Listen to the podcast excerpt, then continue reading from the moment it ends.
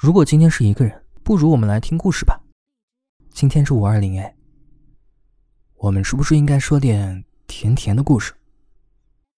嗯，相信我，这个故事一定甜。闭上眼听故事了。凌晨三点半，秋荷发消息问我：“Dino，你会不会经常有那种感觉，就是做了再难过的梦，但是大多醒来就忘记了？”可能会有一些零碎的片段，但是过了几天、几周，好像也不会再想起来。可能是他害怕我们醒了以后会分不清存在于记忆里的是真实发生过的，还是只是一场梦境。Dino，可是你知道吗？我对于梦的记忆力分外的好。秋荷红着眼睛瘫在椅子上。他握着一罐啤酒，低头嘀咕了一句：“酒可真难喝。”他接着说：“即使是一场梦，但醒了之后，他们对于我而言，都是记忆中的一部分，和昨天发生过的事情并没有什么不同。”听到你说，其实这样也挺好的，至少有很多遗憾，就都能在梦里弥补了。有一天早晨，秋荷醒来，发现旁边的枕头空荡荡的。他拿起手机，习惯性的拨通了一个号码。他刚想说：“喂，森宇，你去哪儿了？是在买早餐吗？”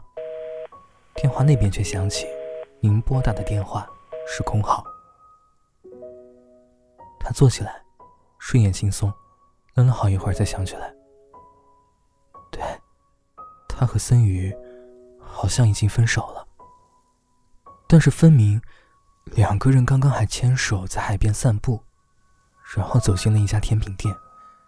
森鱼笑着告诉秋荷：“秋荷，我今天好像不能吃冰的，应该是一场梦吧？这样也好，分手前他们已经好久没有一起散步了。如果梦里是另外一个平行的世界，他们至少……”他在梦里还是拥有着他的。梦里的城市大雨滂沱，他走出门，冲进大雨里，然后上了一辆巴士。积水湿了他的脚踝。他透着巴士里明明晃晃的光线，看见森鱼正坐在最后的一排。可是他们好像已经分手了。秋荷在犹豫，还要不要上去礼貌的。打个招呼呢。森宇似乎对他笑了笑，他对着秋荷挥了挥手：“嘿，好久不见，秋荷，你要坐过来吗？”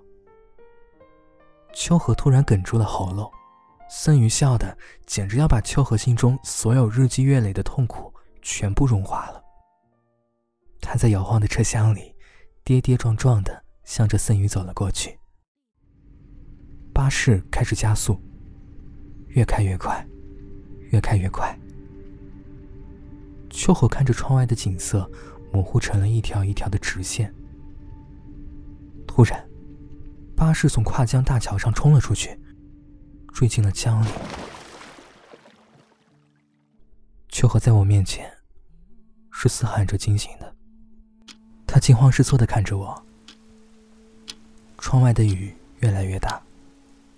我刚刚做了一个梦。他说：“梦里的雨也很大。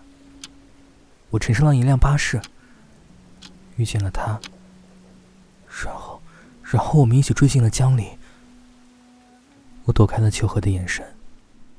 他擦掉额头上的冷汗，说：‘太可怕了，太可怕了。不过还好，只是梦啊。